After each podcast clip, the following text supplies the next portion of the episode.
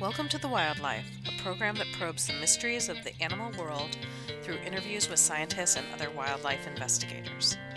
I'm Laurel Neme, your host for The Wildlife and also author of Animal Investigators How the World's First Wildlife Forensic Lab is Solving Crimes and Saving Endangered Species.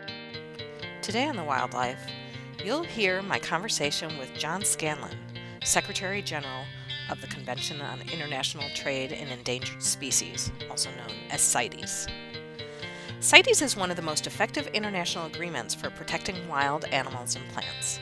It regulates international trade in close to 35,000 species of plants and animals, including their products and derivatives, with an eye toward ensuring their continued survival in the wild. The convention currently has 177 member states or parties. These parties meet every two to three years to update the convention and consider proposals for amending the CITES appendices. The CITES appendices list species at different degrees of risk and then regulates commercial trade in those species accordingly. The most imperiled plants and animals are listed in Appendix 1, which prohibits all commercial trade. Appendix 2, which controls trade through a permit system, contains those species still at risk, but less so. The next conference of parties will be held in Bangkok, Thailand from the 3rd to 14th of March 2013. This date is actually special because it coincides with CITES' 40th anniversary. In the following interview, I talk with CITES Secretary General John Scanlon about his reflections on the agreement itself and what to look for at the upcoming meeting. Now, here is my conversation with CITES Secretary General John Scanlon. This is a really important month for CITES, and because it's really the 40th anniversary of the adoption of CITES. So I'm just curious what, you know, it's a great time to sort of reflect, and um, especially because CITES has been called one of the most effective international environmental agreements. So I'm just curious about sort of your, some of your overall reflections on the 40th anniversary and what, you know, what makes this agreement so effective. Thanks for that, Laurel. I think um, the 40th anniversary is a good time to reflect and to look at um, uh, strengths and weaknesses, what's worked, what hasn't. I think overall you'd have to reflect back on 40 years and say it has been, in the context of international agreements, one of the most effective, if not the most effective international agreement in terms of dealing with environmental issues. Um, I, I think there are certain uh, aspects that have been a strength of the convention, but I also think there's some areas where it's been a bit weak, uh, where we need to put in a little bit more effort. Um, I think the strength of the convention is a well drafted convention. So the text of the convention is very clear. It reflects the sort of conventions that were drafted in the 1970s. They're less uh, framework like, less aspirational, and much more direct. Uh, they're quite clear in terms of what their objective is and how they're proposing to achieve that objective. So I think this, one of the strengths is actually the, the quality of the original drafting of the text. Another strength has been the manner in which the parties have uh, filled in the blanks. So they have created a body of resolutions and decisions over time that have helped to give expression to the convention text. Again, they're very clear, they're well crafted, uh, they provide uh, direction where direction was needed and also they've been continually reviewed over time. So you don't have resolutions and decisions uh, piling up over time; they get retired. So you have a, a, a, smaller, shorter list of active resolutions and decisions that are of great value to parties as they look to, to implement the, the convention. So it's really a uh, living, breathing. It's a living, breathing convention, and it's one that has actually um, uh, been able to evolve from a good base. If the original drafting of the convention text was poor, it would have been more difficult, but the original drafting of the convention text was very strong, and you have to pay credit to the negotiators that uh, concluded it back in uh, March 1973 that they uh, they negotiated a very good text, and then give credit to those who have um, sought to interpret it and implement it over time. So that's been very positive. I think that um, uh, one of there have been two areas where I think it's been lacking. I think firstly it's been so good technically and operationally that I think it lost sight of the importance of engaging politically. And I think when we deal with issues of this magnitude, if you cannot adequately connect politically, uh, you find that your resources start to dry up, and it becomes more difficult to uh, to work at the operational level. And I think we did disconnect uh, from the political level, um, in many respects, including through the Secretariat. And that's an area where we have put significant effort the past three years, and that is to reconnect at the highest possible political level, reconnect to political processes, um, and uh, to ensure that our agenda is embedded in uh, the uh, more significant agendas that are being considered uh, globally. By way of example, for the first time, uh, CITES has been uh, recognised in one of these global summits on sustainable development. you recall you had the 1972 event where the um, recommendation of uh, the Stockholm Conference on the Human Environment recommended concluding the negotiations for CITES. But then we had events in Rio Johannesburg uh, where there was no uh, reference at all made to CITES uh, in 1992 and in 2002. But in 2012 in Rio, we saw paragraph 203 of the uh, Future We Want uh, reflect very clearly the importance of CITES. In fact, world leaders use the language we, we recognise the importance of CITES and recognise it as a convention that stands at the intersection between trade, environment, and development, recognise the social, economic, and environmental impacts of illicit trade in wildlife, and also recognise the importance of science, as well as the uh, interrelationship with uh, people and their livelihoods. So there you had a very clear expression at the highest political level of the importance of the convention and that's that's a, a landmark uh, statement, if you like. We've also seen. I was asked to give testimony before the U.S. Foreign uh, Senate Foreign Relations Committee. Secretary Clinton uh, had uh, an event on wildlife crime. We've seen. Uh, at the highest political level, we've seen pres- presidents or prime ministers, uh, be it in Kenya or be it in Gabon or be it in other countries, express themselves on issues here. So we're starting to see a, a higher level of uh, political interest, which is going to be critical. The other thing that's interesting about CITES is that, unlike some other conventions, such as the Montreal Protocol, uh, CITES has managed to work effectively without a financial mechanism. And uh, if you look at the Montreal Protocol, it had the multilateral fund, and $2.6 billion got invested through that fund to help 160 odd developing states implement um, we didn't have that under CITES. We have no financial mechanism under CITES.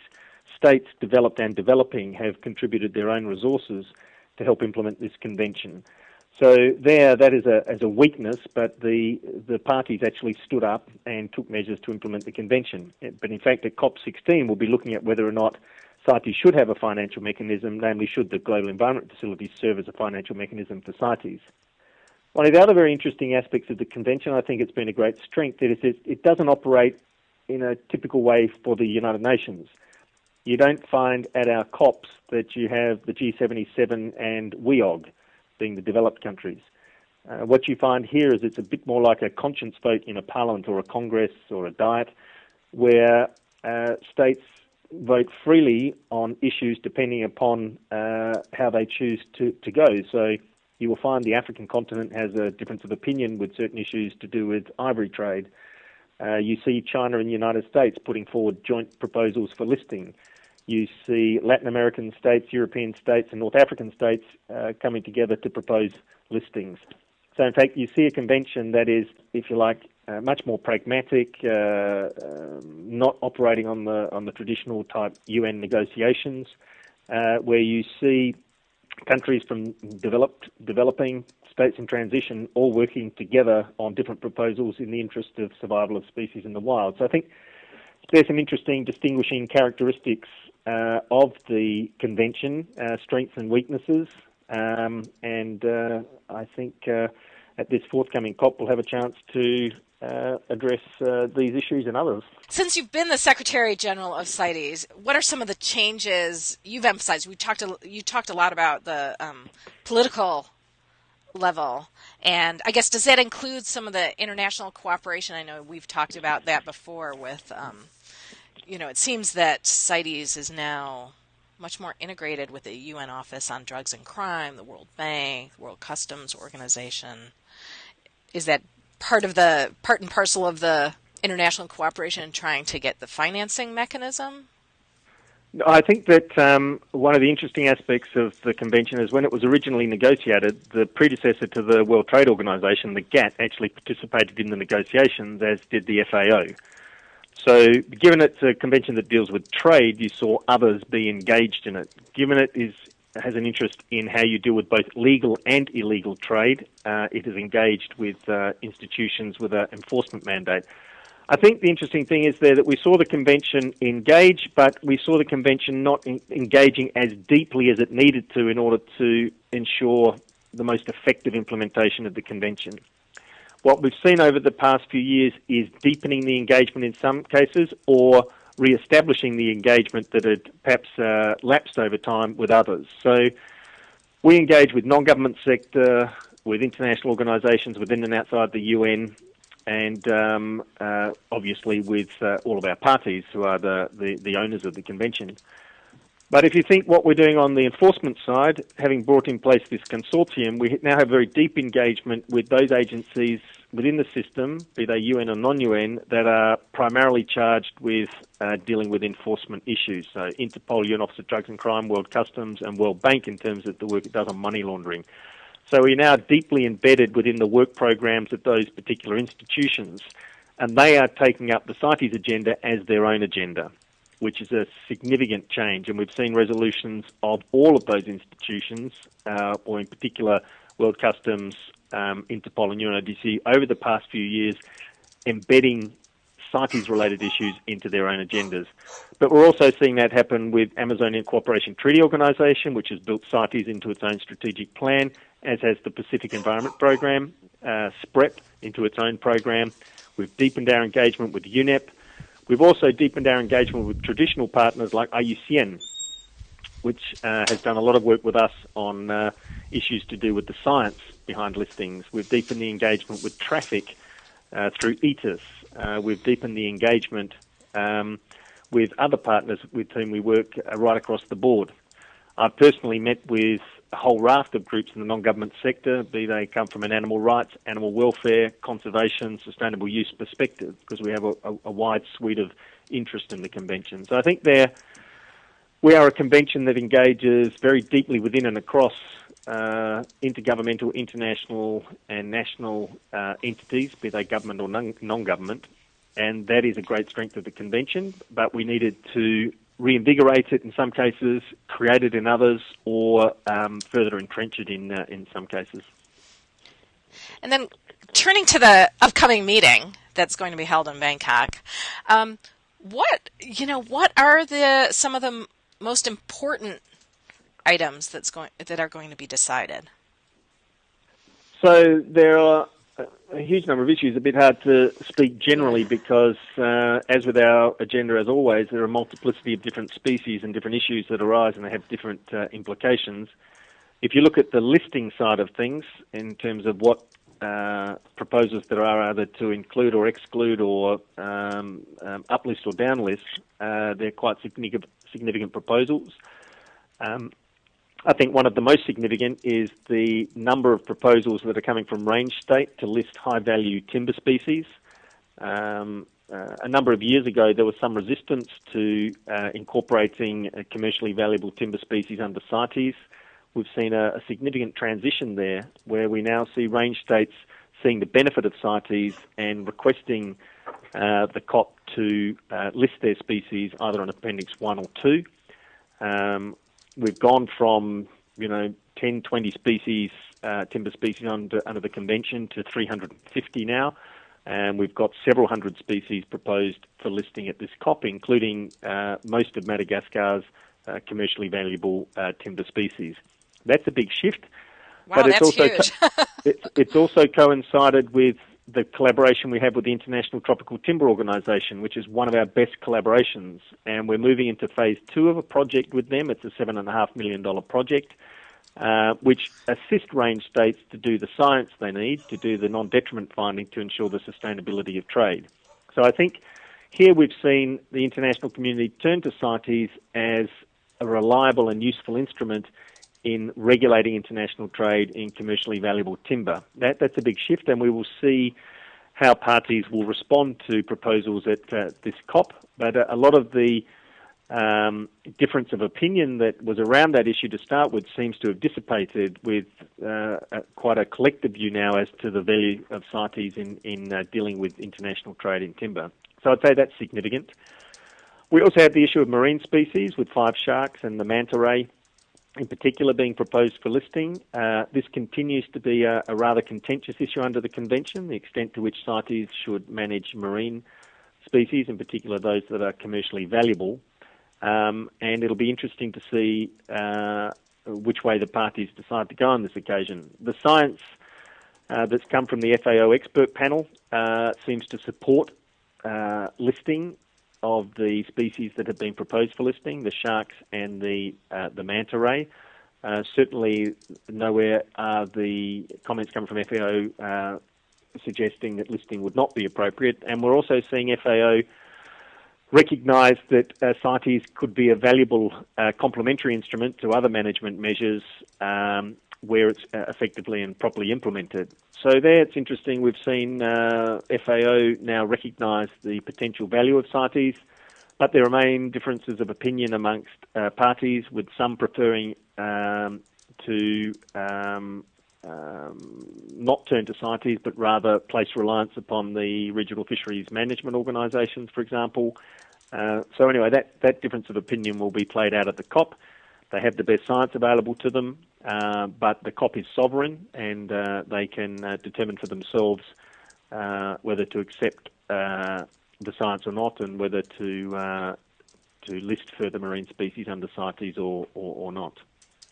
Other issues that are important it will be measures being taken to enhance enforcement efforts, in particular in relation to African elephant and the African rhino. There are major issues with the spike in illegal killing and illegal trade related to both. Um, so a number of measures will be considered there. Um, there are no proposals for trade on the table anymore, opening up trade, with Tanzania having uh, withdrawn its proposal. There are some proposals coming forward to extend the moratorium um, to look at a decision making mechanism for ivory trade, and another one looking at whether there should be a, a, a suspension of any um, trophy hunting in rhinos. Uh, they will all be um, relatively contentious issues uh, that'll be discussed. So matters around enforcement and these other issues on African elephant and rhino be important. The polar bear and whether it should be uplisted from Appendix 2 to Appendix 1 is generating a lot of attention, and that will be one that uh, I think will uh, generate some uh, diverging opinions, and uh, we'll see what happens uh, there. But there are uh, other issues. For example, I've mentioned the financial mechanism. Should CITES have a financial mechanism? The whole issue of secret ballots and uh, how many votes should be required before you move to a secret ballot. Should it be 10 as it currently is? Should it be a third? Should it be 50%? That will be debated, as will issues to do with conflict of interest or potential conflict of interest of uh, members of the, the two science committees.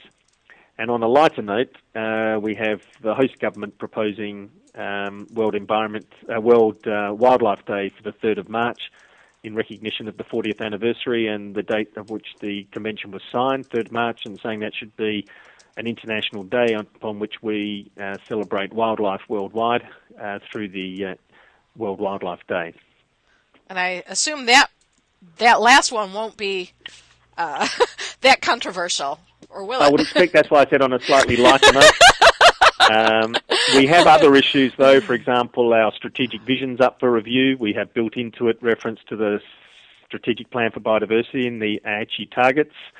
Um, again, that seems uncontroversial, but it is a step forward in what is referred to as the synergies. Uh, Switzerland's proposing some work be done on uh, on uh, enhancing synergies between biodiversity conventions. So there are a number of other issues that uh, will generate some debate, but perhaps not the same level of debate as some of those that are uh, higher up on the agenda. So I, of course, want to turn a little bit to elephants and rhino and sharks. yeah. But uh, no, but I just um, there has been these um, spikes in elephant poaching, and in fact, I just got in, some emails today about um, massacre in Central African Republic, and there's been these four instances: one of four elephants, one of two, another of two, another of those were all in CAR, and then um, Central African Republic, and then four elephants killed in um, south uh, southwestern Chad a couple days ago, and then another report of in a national park in south uh, southwestern uh, Central African Republic. Although that I haven't been able to confirm, um, and I don't know how many elephants there. And so, well, I'm curious about the Central African situation and if there, when you have these spikes, is is there anything really CITES can do? There's no doubt that both in relation to elephant and rhino, we're seeing a spike in illegal killing and illegal trade. Uh, with respect to elephant, we're seeing it across all four subregions, most prominently within uh, Central Africa. Um, so the data that we've got, and we don't speculate here, we actually have good data, good analysis. Uh, the trends are all up. So with the Mike program, uh, we have the highest level of illegal killing we've seen since Mike data was kept 10 years ago. Um, with respect to the illegal trade, uh, which is kept by ETIS, which is managed by Traffic, uh, we're seeing the highest levels of illegal trade we've seen in, in almost two decades. The other trend we're seeing is uh, much more um, evidence of large scale seizures, over 800 kilos. Um, the other shift we're seeing is quite clearly organised crime is engaged both in trading elephant, uh, ivory, and rhino horn, and we're also seeing rebel militia involved, in particular in Central Africa, as a way of supplementing uh, income for illicit activities. And we know that on occasion there may be rogue elements of the military who are engaged as well. So we've got a situation where everything's up. Uh, we're confronting uh, well armed militia, well armed and organised uh, criminal groups. Um, responding to this goes beyond the capacity of your average park ranger. Um, so we are seeing those incidents. Uh, there, there, was the Northern Cameroonian incident. Uh, there are other incidents we see right across the continent. Um, we also, you know, hear reports of, um, you know, corrupt corruption, which uh, is, is is clearly an issue in some instances. Uh, we're seeing some states impose serious penalties and others not. Um, so, you know, there's a whole raft of issues there, but uh, the trends are all up, and we need to pull these trends down. Some of the main areas that the uh, COP16 are, are going to look at, what are are some of the main areas? Some of the domestic control issues, some of the enforcement issues. So they'll look at a number of things, and so will the standing committee that precedes it. But uh, what's been identified is looking from source to transit, transit to destination state. You can't just look at where the elephants are taken from, or where they transit through, or where they end up. You have to look at the whole enforcement uh, illegal uh, trade route. So that's what's being looked at right across the board. There are issues being looked at, at you know, enforcement, so more effective enforcement uh, in country. That includes, uh, in particular, source states, but also destination states that have domestic ivory markets. So, in particular, Thailand and China, look, uh, Thailand and China, looking at their domestic markets and ensuring that they are tight enough to resist um, um, the laundering of ivory. Um, uh, you don't have that situation in rhino because there is no legal domestic market in rhino horn. It's been prohibited uh, basically globally. Um, and the r- number of range states for the rhino is less, um, as it would appear the number of destination states. So there are different issues for the two, but the COP's going to look at all of those uh, issues and, and, what sort of enhanced enforcement action could be taken, uh, greater levels of cooperation, um, the additional measures that need to be taken uh, domestically, and um, uh, there are some proposals on the table, um, one from Kenya and others about extending the moratorium on um, uh, uh, opening up trade in ivory, and another one uh, from Kenya and others about whether you should put a um, um, a prohibition on trophy hunting on rhino from South Africa uh, for a period of years, um, and whether or not these proposals will have any benefit or whether they will not have a benefit etc., will be discussed. So, Thankfully, we don't have any proposals to open up trade. Uh, I think Tanzania uh, put in a proposal; they withdrew it. I think you have to ask them, them, not me, why. But I think there's a recognition that we need to consolidate our effort around um, stopping this current trend at the moment, and uh, in, in, discussing issues of trade, focus the effort on the decision-making mechanism which is a more systemic way of looking at whether you should or should not trade rather than these ad hoc one-off requests for sales. I was going to ask you why why there was that shift that they had had the proposal and then they withdrew it. So I think you'd have to ask them, but I, I, I think that um, it uh, was a, a, um, a, constructive decision. I think it was in the best interest of focusing the energy of the COP on um, how we're going to deal with this current spike and uh, in discussing issues of trade to focus them around how we'll carry forward a process to look at a decision-making mechanism. So I think it was a very constructive um, a decision on the part of Tanzania and its minister to uh, withdraw that proposal and enable the discussion to, to focus on other issues. Now, the decision making mechanism, I know there's been a lot of confusion about it at, uh, I mean, the standing committee standing meeting. Committee, yep. And, um, and that reading the documents on the decision making mechanisms, it's a, it's feels like a completely different um, you know, sort of much more reflective, much more trying to set a process in place as opposed to assuming that there's going to be trade, you know, in the near future. Um, could you talk? You know, could you just explain what well, it goes that? back to COP14. So okay. a suite of decisions were taken at COP14 about African elephant issues and issues to do with trade in ivory. This issue of a decision-making mechanism was supposed to have been concluded by COP16. So the Standing Committee was uh, meant to have uh, put forward to COP16 a decision-making mechanism for its consideration and adoption at this COP. Uh, that process was not concluded through the Standing Committee, and the proposal putting, that's put forward now is that that process continue and that a mechanism be put forward to COP17 for its consideration. But the, the gist of it is um, that um, you have in place uh, a mechanism that is adopted by the COP that prescribes the conditions upon which trade will be enabled. Um, so it is not a one-off ad hoc assessment or consideration of someone now wants to sell ivory stockpiles, etc., but rather a more um, uh, a clearer, more systemic regulatory uh, means by which you would determine whether or not the trade um, would occur under the oversight of, of the standing committee rather than go uh, back to the COP, although the COP would have to put in place certain decisions relating to the mechanism, the the the um, appendices in which the, the elephant population sat, etc., etc., etc.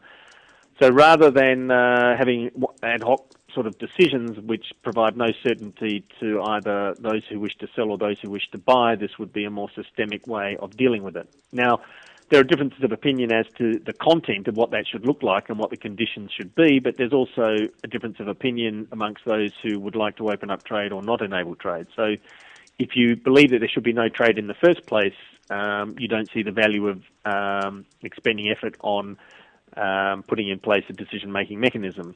Um, if you do believe there should be trade, then obviously you want to see this concluded, and if that's concluded, then uh, you would know uh, clearly the conditions upon which you could trade, albeit it would not mean you could trade because it would be subject to the, the content of the mechanism. So that won't be concluded at the COP. Um, what will happen is there will be a debate, and we expect um, parties are, are, likely to adopt a decision that will carry it over to COP17. And then on extending the moratorium, it's the same debate, you know, difference of opinion of whether to open up trade at all or... Yes and no. I mean, that's a little bit more complicated because the moratorium was part of the COP14 package as well, which was the four states that were allowed to trade would have a moratorium for nine years from when they traded, which was 2008, puts a moratorium to 2017. The proposal is to extend the moratorium uh, and have it applied to all range states of the African elephant. Uh, now, that opens up issues with respect to the um, consensus that was achieved amongst African states at COP14, which was a package of, of measures that were agreed. So it uh, uh, tugs at one uh, one component of that uh, package of uh, measures that were agreed by consensus. Um, so the issue there is in part um, is this is this uh, revisiting a decision that has already been put in place by by the African range states by consensus. Uh, so that will be a bit of an issue uh, there. Okay. So and also the way it's drafted in part suggests it would be of retrospective effect, but you can't put in place a resolution that's of retrospective effect. What has happened has happened. Um, and uh, yeah, so there will be, I think, some questions uh, that relate back to the, the history of this as much as anything else. So instead, there could have been a separate proposal to put in place a new moratorium. Um, any party different... it would have been open to any party to do anything. So um, a party could have just put in a proposal for a complete moratorium. This seeks to revisit a decision that was taken at COP14, and uh, um, yeah. Okay. Um, all right, and then on on uh, the domestic markets, you know what what steps can help prevent illegal ivory from entering the legal domestic markets. I know there was some talk in some of the documents of tracing ivory, and so I'm, I'm wondering, are there effective ways to trace ivory? Yes, you can trace ivory. I mean, you can also trace uh, rhino horn and timber, and there are technologies available to do all of this. I mean, it's a question of cost and where states are prepared to deploy the effort. But um, with respect to not um, enabling ivory to be laundered into domestic markets, there are a multiplicity of things. Firstly, is how tightly regulated the market is, how tightly regulated the uh, people that are registered is, uh, what sort of uh, measures are taken to ensure domestically that um, there is not laundering taking place. Um, there's also an issue, though, of uh, the supply to these markets and, and, and, and cutting off any illegal supply at source or in transit. Um, there are opportunities to um, uh, identify and distinguish between uh, ivory and the source of ivory, um, as well as rhino horn, for example. South Africa is doing a huge amount of work on DNA uh, testing uh, rhinos and and uh, enables them to, to trace horns straight back to where the animal was, was taken from. So there's lots of technologies you can deploy. Um, um, and uh, also in addition to taking you know domestic measures to to tighten up domestic markets. Yeah, I know uh, Cindy Harper and the RhODIS yeah. system. Yeah. yeah. so she she seems to be doing a good job. She uh, was interviewed in our Rhino Under Threat video as well. Yeah. on our YouTube page. It's very intriguing. It, it seems um, like a great, you know, not only great science, but ex- expanding rapidly, which is uh, so that the di- database itself is very robust, which is always an no, issue. that's good. And we also attracted a three million dollar GEF grant to South Africa to assist it with this work as well. Oh, really? Oh, wow. Yeah. While we're on the topic of elephants, some of the issues raised in the recent uh, in Bryan Christy's article, Blood Ivory, that was in National Geographic in when was it? Uh, October. No, I know the article. Yep. Yeah. and um, and he he specifically charges that the Chinese government is using its monopoly power on ivory to basically outperform the black market. And I just wanted to get your thoughts on that. He was charging that China has this 10 year plan to limit supply and is releasing about five tons of ivory annually into the market, and um, that the 2008 sale of ivory, you know, which sold for, he said, $67 per pound, they turned around and sold it for over $500 or around $500 per pound when the going rate was was actually less than that on the black market.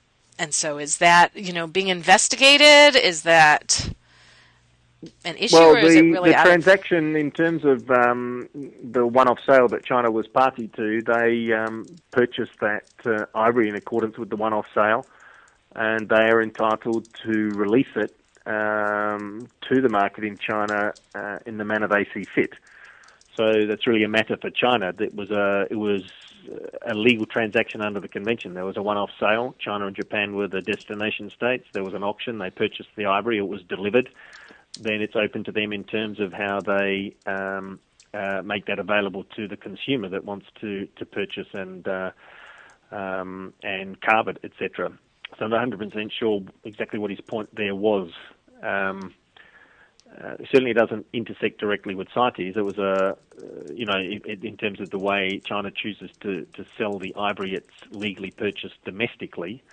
Um, they could not sell it outside of China. That would be an issue with the convention. It was only to be used domestically and not to be further internationally traded. But what was the gist of the point there, uh, in your view? Oh, that um, that it's basically outperforming the black market and increasing the demand for illegal ivory. Oh no, but then yeah, okay. So this is this whole argument that legal trade um, um, promotes illegal trade. That whole debate, right? which, um, which you know, I guess. Uh, well, there are differing opinions there. So, um, um, you know, on the one hand, um, some states say the moratorium has been a complete failure because uh, the demand hasn't been suppressed and you are not enabling any supply. So, in fact, what you're doing through moratorium is driving up um, the involvement of the black market and the illegal taking. That's one side. The other side says, well, if you open up any legal trade, that's going to be a stimulant for illegal trade, um, and um, uh, therefore you have to close down all trade um, as the way to to um, you know kill off the demand and kill off the or, or to to neutralise the killing of uh, illegal killing of elephants. So the two you know diametrically opposed views there as to the impact of a moratorium vis-a-vis the impact of uh, trade. And they both have their own arguments. Um, they both have the same objective in mind, which is we need to take measures to protect the elephant in the wild. They both agree that you should never kill an elephant for its ivory. This should only be from elephants that uh, have uh, have um, uh, died of natural causes but where they um, depart company is whether or not it uh, is advantageous or disadvantageous to the survival of elephants to open up trade in, in ivory. Completely diametrically opposed views there, and they have their own arguments to support them. Um, so there, I think you know the parties are just at odds with one another. Um, so yeah, and we'll probably in one at one stage or other see that debate open up with rhino horn. Um, the difference with rhino horn is the animal doesn't have to die to access the horn. You can use techniques to, to shave it, etc. You also have natural mortalities. So that debate's not at, uh, not on the table at this COP, but um, it's one that may emerge into the future, in particular given the interest of the private sector in South Africa. And then, is there any? I mean, elephants come closest to actually having a system in place with MIKE and ETIS. Um, of testing that hypothesis, whether you know legal trade increases or decreases the illegal trade. Is it robust enough to do that yet, or? Um, well, they both came to the same conclusion that the two one-off sales. There's no statistical evidence to suggest that the one-off sales did anything to increase the illegal killing or illegal trade. So if you read those reports, they both come to the same conclusion. Statistically speaking, they can't see that uh, the one-off sales had any impact. Equally, statistically speaking, they can't see that the moratorium um, had any impact. Um, but what the MIKE report does say is that these one-off sales are very hard to analyse from a statistical point of view because they're too ad hoc and irregular to actually try and trend any statistical significance. But neither MIKE nor ETIS in their analysis, as reflected in the reports, um, see a correlation between um, illegal killing and trade and those two one-off sales. But that's the one-off sales yeah. vis-a-vis the wider argument of trade or not trade. The rhino uh, lobby in South Africa will point to the vicuña in South America, where it was down to about five to six thousand species through illegal hunting. Uh, vicuña wool is now uh, sheared from the vicuña. Uh, they're in the wild. They capture them, they shear them, they release them. Uh, the benefits go back to local communities, and there are now um, just short of 400,000 vicuña uh, in the wild. That is an example where enabling trade, and it's a trade that didn't in- involve um, the, the, death of the animal, uh, has clearly worked to the advantage of the vicuña and to the advantage of local people but you have to look at everything uh, in a in a national or regional or sub-regional context. Uh, the animals concerned, what's involved. So while you can look at different examples, um, you have to exercise some caution in a direct um, transferring of one experience to another. Although you can learn clearly from one to the other. With the vicuña, they also have in place a, a very robust uh, sub-regional agreement amongst states as to how they're going to, to deal with the uh, the trade that is a great success story, though, of uh, um, scientists. And, and I should say the the rhino was a great success story of the convention as well. Um, the white rhino at the end of the last century, at the end of uh, 1895, uh, was down to about 50 or a few more, a few less um, individuals. Uh, we're now up to about 19,000. Um, so it is a success. Now the successes are under threat given the uh, the trends we see in illegal killing, but uh, that uh, species recovered significantly um, uh, over the years, including uh, through the efforts taken after it was included under CITES. What has made the on the rhino issue, it, you know, this this change? I mean, because it's really been significant over the last five years. Um, so demand is up in principally in Vietnam. Um, we're seeing demand associated with non-traditional uses. So while it's still used in traditional Chinese medicine, uh, what seems to be driving demand is is not associated with traditional uses, um, using it as a cancer cure or for rhino wine or for hangover cure or aphrodisiac. It was not traditionally used as an aphrodisiac. Um, that was a Western myth that did full circle. Um, so um, we're also uh, reading reports of people uh, banking on extinction, so they will stockpile either ivory or uh, ivory under the uh, belief that the, the value of the of the uh, of the horn or the rhino uh, rhino horn or the um, elephant ivory will increase. Um, so that's something we've we've read with interest. Various reports about that. So you know, there's a, a multiplicity of factors there. Um, um, with the uh, elephant ivory, there's clearly uh, an increase in demand. Uh, people are prepared to pay a higher price. Um, in a number of countries, uh, including Kenya, the penalties are too low. Um, so you have uh, demand, high um, uh, prices being paid, low risk of detection, low risk of penalty in many instances, and that makes it quite an attractive proposition. Uh, but where we see the highest levels of poaching tends to be where you've got poor governance, uh, high levels of poverty, um, poor levels of enforcement. So um, it tends to be the demand that is there, which is high, uh, coupled with areas where we're seeing uh, weaker governance, weaker enforcement, higher levels of poverty, that you tend to see the higher level of illegal killing. Um, but uh, yeah, so it's a it's it's a mix of things there. So um, if you read a recent report of the Security Council on what's going on in the DRC in, in relation to the way in which human beings are being treated, including uh, children, um, it's quite a depressing read. And you also see the uh, um, uh, interrelationship between groups such as Lord's Resistance Army and the illegal killing of elephant and, and, and trade in the ivory, and uh, anecdotal evidence to support that. And you know they're now investigating that further. So you know, you're in some pretty difficult parts of the world where human life uh, is not um, um, is is not um, uh, treated as something sacred um, by these groups, and uh, neither is animals. One question remaining is regarding sharks. It was such a sort of disaster at COP15 in terms of the political and commercial interest overtaking uh, some of the science behind it. Um, and do you expect that same controversy? I'm just curious, you know, coming up, and or you know, what's different now to put some of this, these same species of shark? I think there's some more robust science. Um, I think we have engaged over the last three years with the regional fisheries management organisations, including ICCAT. Uh, I personally appeared before ICCAT. Uh, we have a a letter of understanding with them. I also appeared before FAO COFI, the Committee on Fisheries. Um, we had a meeting with FAO in Genazzano in Italy uh, with uh, experts from across the field, including fisheries experts, and the outcome of that meeting recognised that CITES has um, a valuable role uh, in contributing to um, the work of RFMOs and other other management options.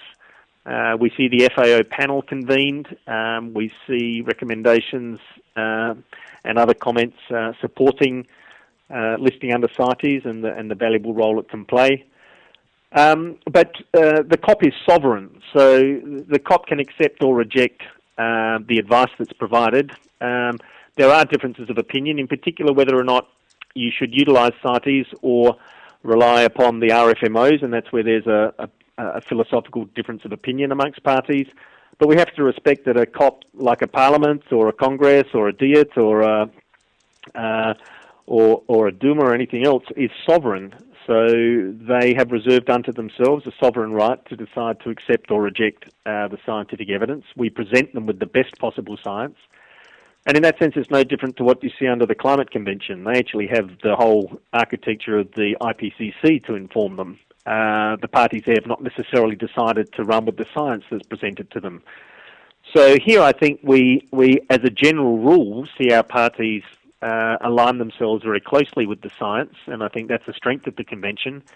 But there are times when there are philosophical differences, and uh, parties will have to decide amongst themselves where they want to utilise CITES, and CITES can be used for any species. There's no uh, there's no restriction there, but uh, they'll have to decide for themselves where and when they choose to use CITES in areas where it hasn't um, uh, historically been as active, and I think the timber issue seems to be now an area where parties are very keen to use it. Uh, commercially valuable fisheries uh, tends to be an area where there's some issue. But the other thing with sharks and rays, you see that they are not regulated to the same extent as other commercially valuable species under RFMOs, um, and there'll be some debate around that. So let's see. It's up for the parties as to whether or not they want to use the instrument. What is interesting is that uh, the FAO certainly has uh, acknowledged the value of CITES as a complementary instrument, um, and uh, that's a, a, significant step forward. And um, let's see. But I think the important thing to do is we have to respect the, the sovereignty of the of the COP, and, and the parties will, will make their choice informed by the best science. But they can also choose to decide that they prefer to work through other instruments uh, rather than CITES. We'll, we'll uh, we'll watch with interest to see which way they decide to go at this COP. Well, sounds good. Well, thank you. I really appreciate your taking the time to talk with me. I hope you enjoyed my conversation with CITES Secretary General John Scanlon. I'm Laurel Neme, and this has been The Wildlife, a program that probes the mysteries of the animal world through interviews with scientists and other wildlife investigators. Thanks for listening.